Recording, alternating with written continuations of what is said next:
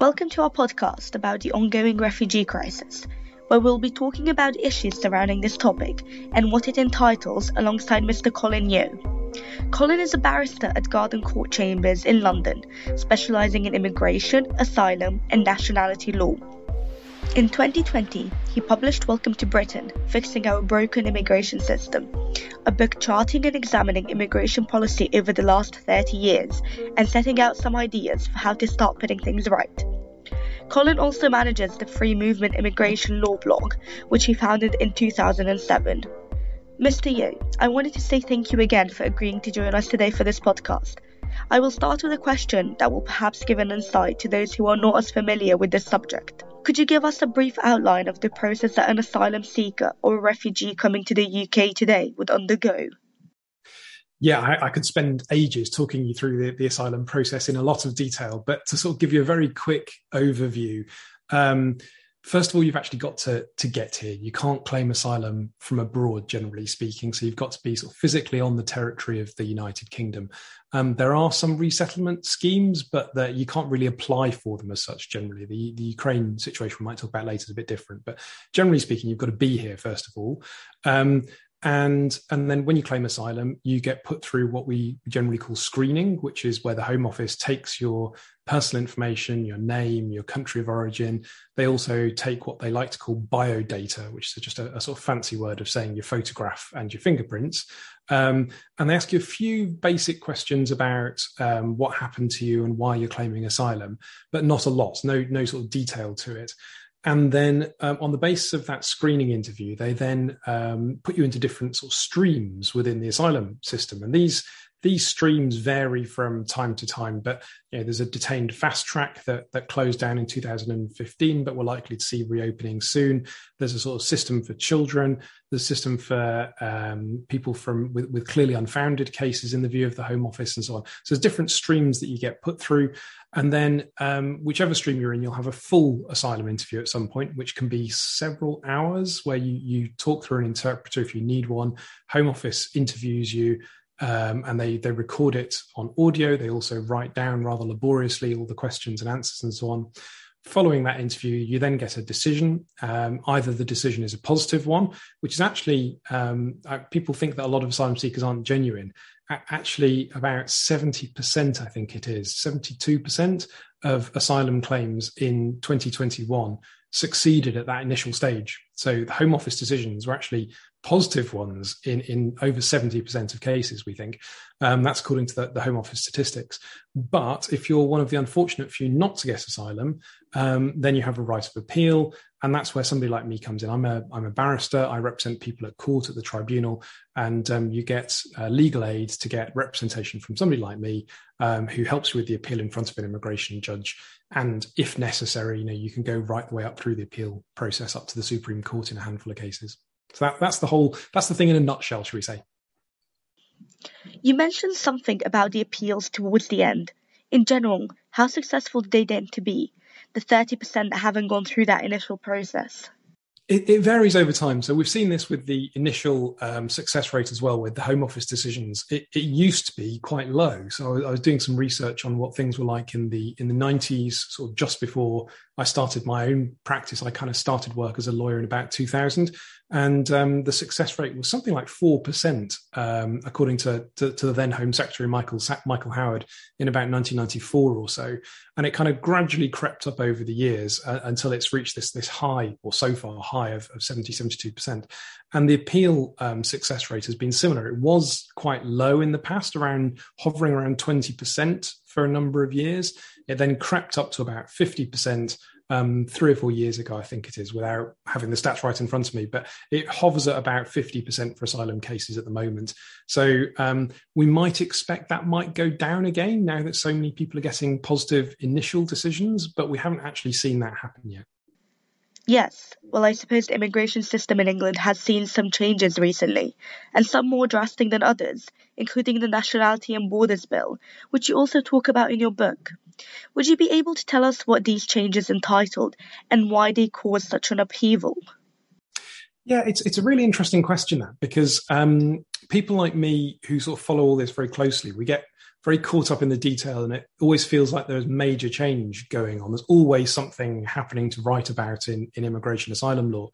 But if you actually stand back from things, there's also been an awful lot of continuity since the kind of late 90s, early 2000s, when when various kind of core asylum policies were, were put in pro, in place by conservative government and then and then new Labour government. Um, the, the exception to that may be with, with, as you say, with the new Nationality and Borders Bill. It's actually an act now. It was it, it passed Parliament and got got um, the Queen's signature last week.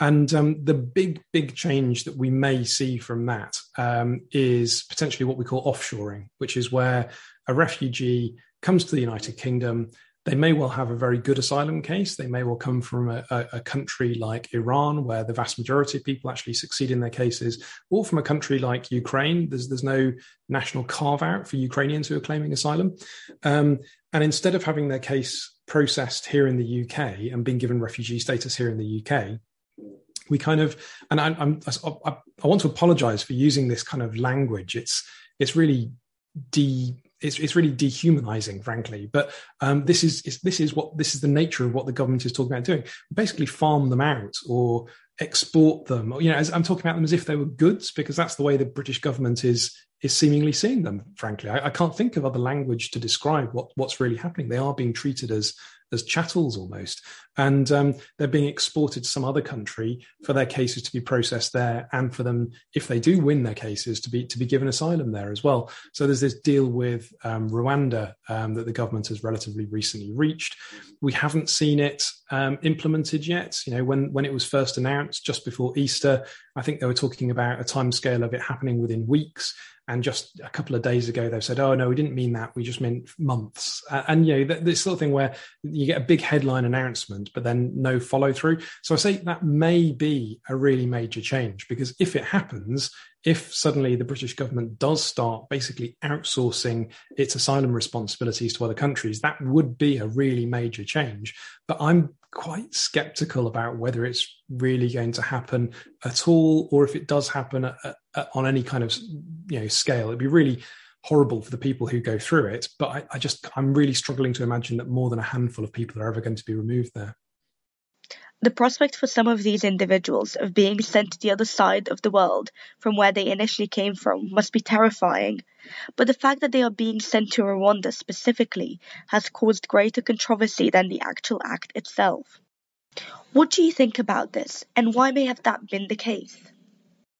Well, the, the Nationality and Borders Act, it's full of um, old ideas. It's kind of, there's a lot of I, th- I, think the Home Office is trying to put some genies back in the bottle, and, things like there's some really weird, obscure technical changes to the law around this a split standard of proof where one standard of proof applies to establishing past acts and a different standard of proof applies to establishing future risk and stuff like this. Stuff that was litigated 20 years ago, um, but and, and has not caused any problems since then, but has suddenly been dredged up because basically they haven't got a clue what to do.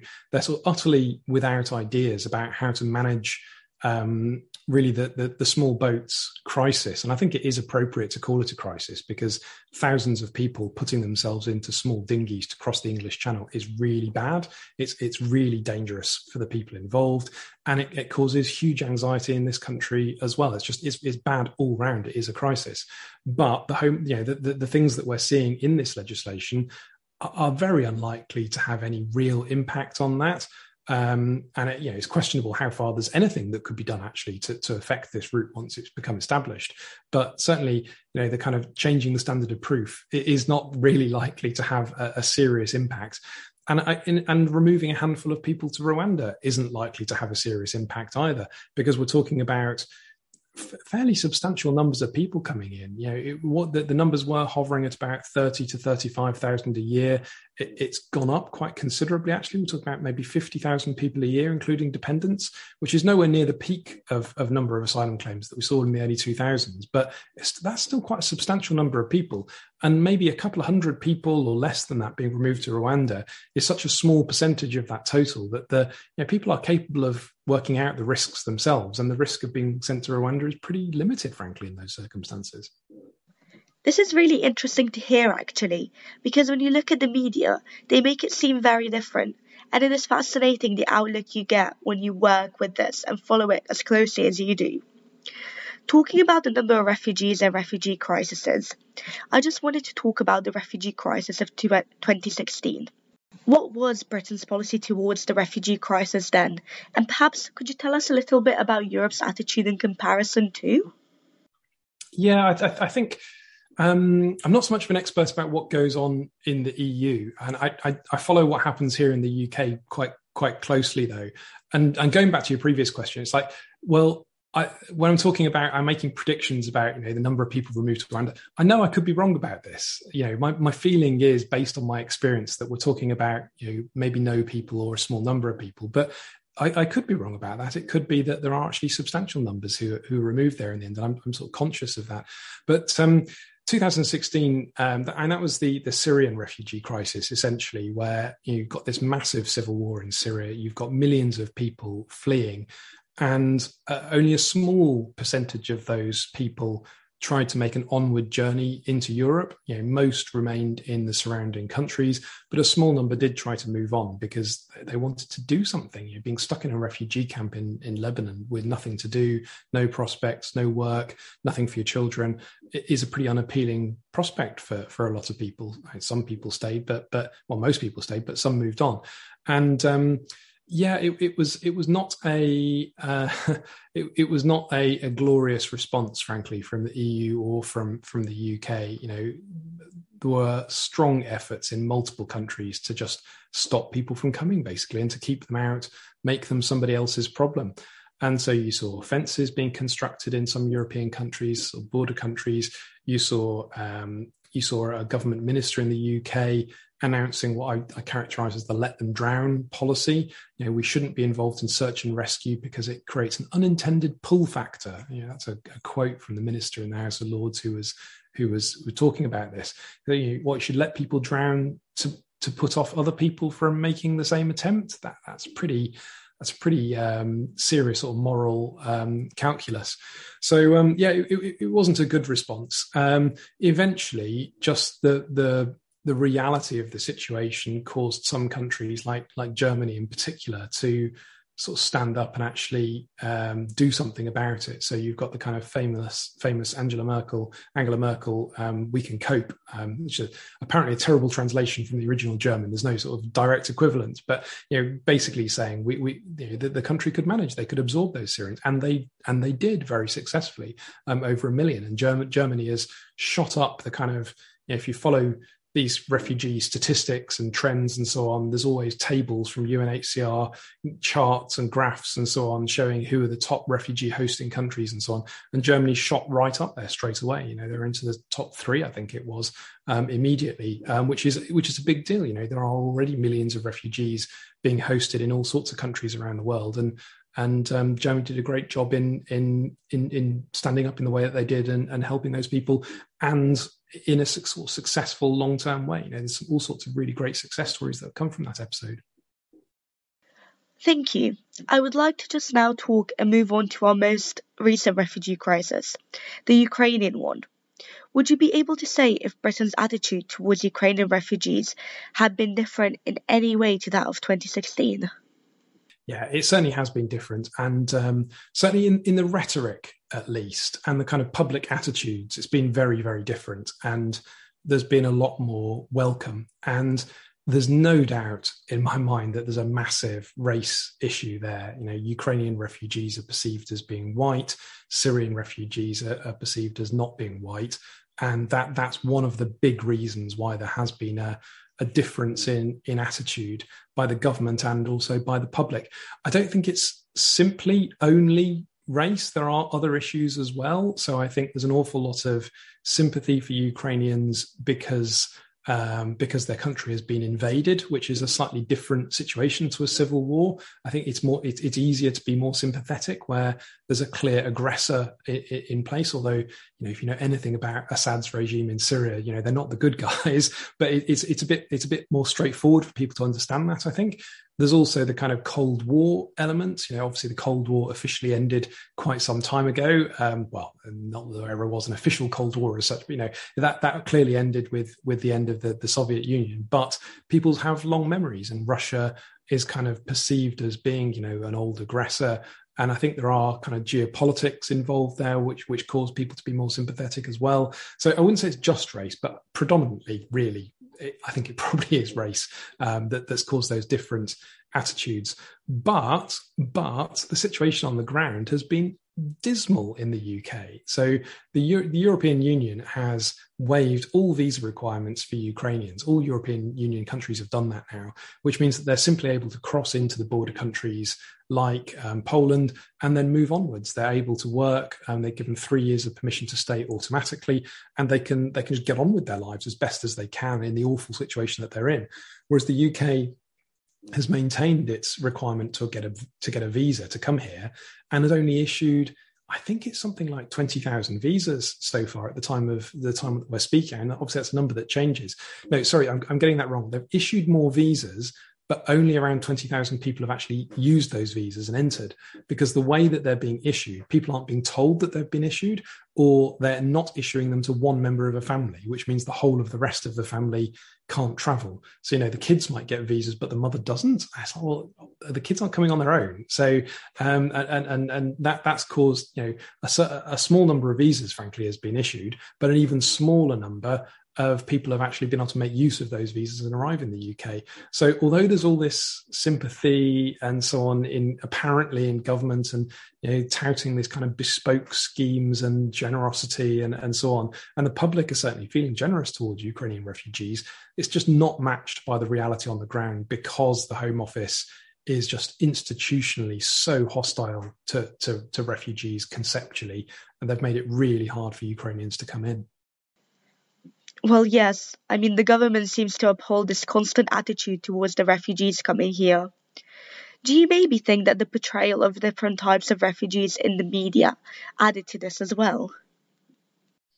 Yeah, I think that that's undoubtedly true. I mean, it's a really difficult question how far the media influences public opinion and how far it's public opinion that dictates what's in the media. I, you know, I, I'm not I'm not qualified to, to comment on that. But you know, you do see very negative portrayals of racialized migrants and refugees, and you're seeing much more positive media portrayals of, of Ukrainian white women and child refugees. So um, yeah, it's it's um, it's quite a complex picture out there, and I, I think undoubtedly media portrayal plays a, an important role in that.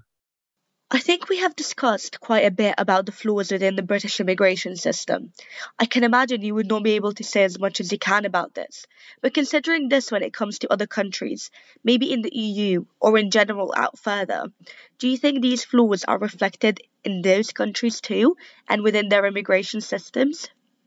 Yeah, I can't I can't directly compare things terribly well. You know, I, I feel like I, I, know quite a lot about UK immigration, but I'm really not quite so clued up about other countries. But and certainly there are there are features of the British immigration system which I, I think are um, seem to be worse um, or, or, different to other countries, and things like the the cost of making UK immigration applications and citizenship applications seems to be astronomical compared to other countries. So to become a British citizen, the fee for an adult is over £1,200, which is a real barrier for, for example, for relatively low paid EU citizens who, who may have been living here for years. You know, some countries would want them to become citizens and would encourage them to become citizens. I was on holiday relatively recently, and I, I was you know, struck while I was standing in in a queue for um, for immigration at, uh, in the US and was sort of transiting somewhere else. But they had a video playing encouraging people to become US citizens, presumably to avoid the queues, apart from anything. You know, the, the queue for US citizens was a lot shorter than the queue for non US citizens. But there was actually active encouragement for people to become citizens. Whereas the UK seems to do everything it can to discourage people from becoming citizens and to sort of therefore not have a right to vote in elections and not to be sort of fully integrated members of society. You know, the fee for children is over a thousand pounds each. You know, if they were um, born in the UK, but uh, they need to be registered as British later because they're automatically British at birth.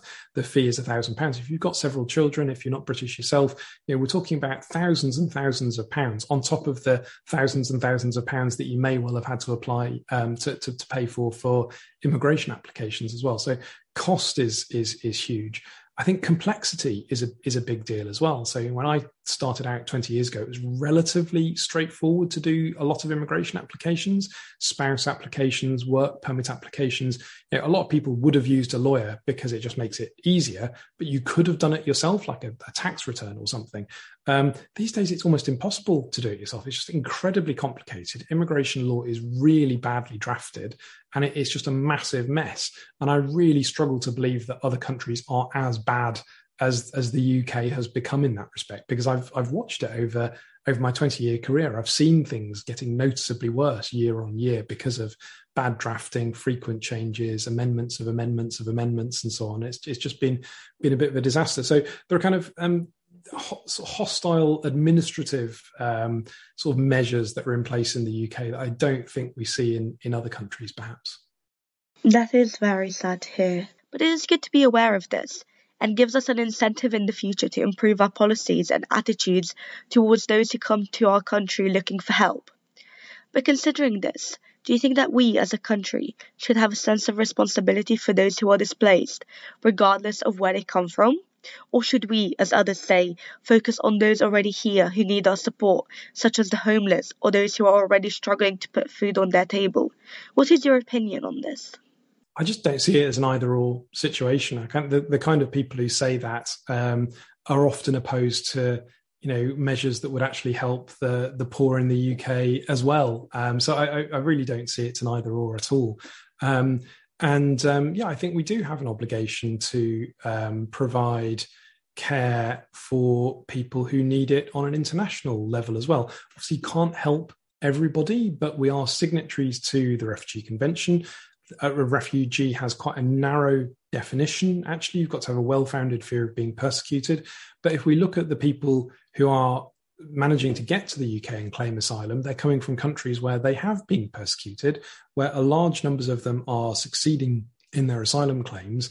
And it's a pretty minimalist commitment that we have under the Refugee Convention which I feel very strongly we should we should stick to. And, and one of the reasons for that is that if the UK starts to withdraw from the international refugee protection regime, then other countries will do so as well. Um, you, know, you, you can't tell other countries to do what you won't do yourself. It, it's obviously hypocritical. It's arguably rather imperialistic as well. You know, you should you should do something we're not doing. Um, and so um, it, it's really important that we don't you know follow through on a, on any kind of significant scale with plans like the Rwanda plan, where you know you'll you'll see potentially other countries following suit and the collapse of of the refugee convention and therefore of international refugee protection generally. Thank you, and that's a very well made point. Lastly, I just wanted to end this by asking you like we know, there are many negative perceptions of refugees among the Western countries, including Britain. And I was wondering what causes this, and how can we as individuals work towards counteracting these perceptions? Yeah, it's a really interesting question, and it's a very difficult question as well. Um, I, I, think you know part of the negative perception is race. Um, so refugees are often perceived as, as being racialized, black or brown, and and um, portrayed in a very negative light um, in, in, the media, as we are talking about earlier. Um, but I think it, it, it probably goes a bit further than that. So the refugees are often again perceived as being um, desperate about being very poor about having no skills. Um, and that's that's not necessarily true in a lot of cases. It may, it may be true and i don't feel we should um, only offer protection to people who've got skills. You know that, that that's not that's not a sensible way forward at all. But actually you know a lot of refugees do have something to offer. Um, and um, you know, there's been things like so. There's a campaign that's been going on for some time um, called the, the Let Them Work campaign, where basically refugees used to be allowed to work in the UK if they'd been waiting for a certain period of time for their asylum claim. Um, and that that ended quite a long time ago, a sort of decade or more ago. And there's a campaign going to to try and lift that ban on working, lift the ban. And I've never felt that that campaign was likely to succeed um, because the Home Office is just really really negative about the idea of refugees working. They think it's a pull factor. So I n- never expect that campaign to succeed, at least under the present government.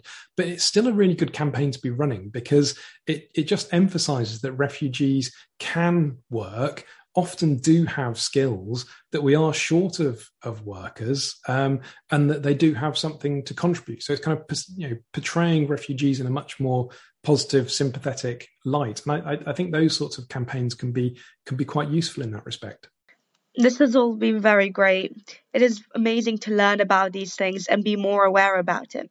And that is why having yourself speak on this podcast has been such an honor, and I hope everyone listening will also be able to learn a lot from this. It is an issue that consistently makes its appearance in the media and people talk about, but I suppose there's only so much you can be aware about until you do your research in the subject, as with everything else. And for anyone interested, Mr. Yu has written a book which I have mentioned at the beginning, Welcome to Britain, Fixing Our Broken Immigration System. It discusses what we have talked about in more depth and would definitely recommend it. I want to thank you once again, Mr. Yu.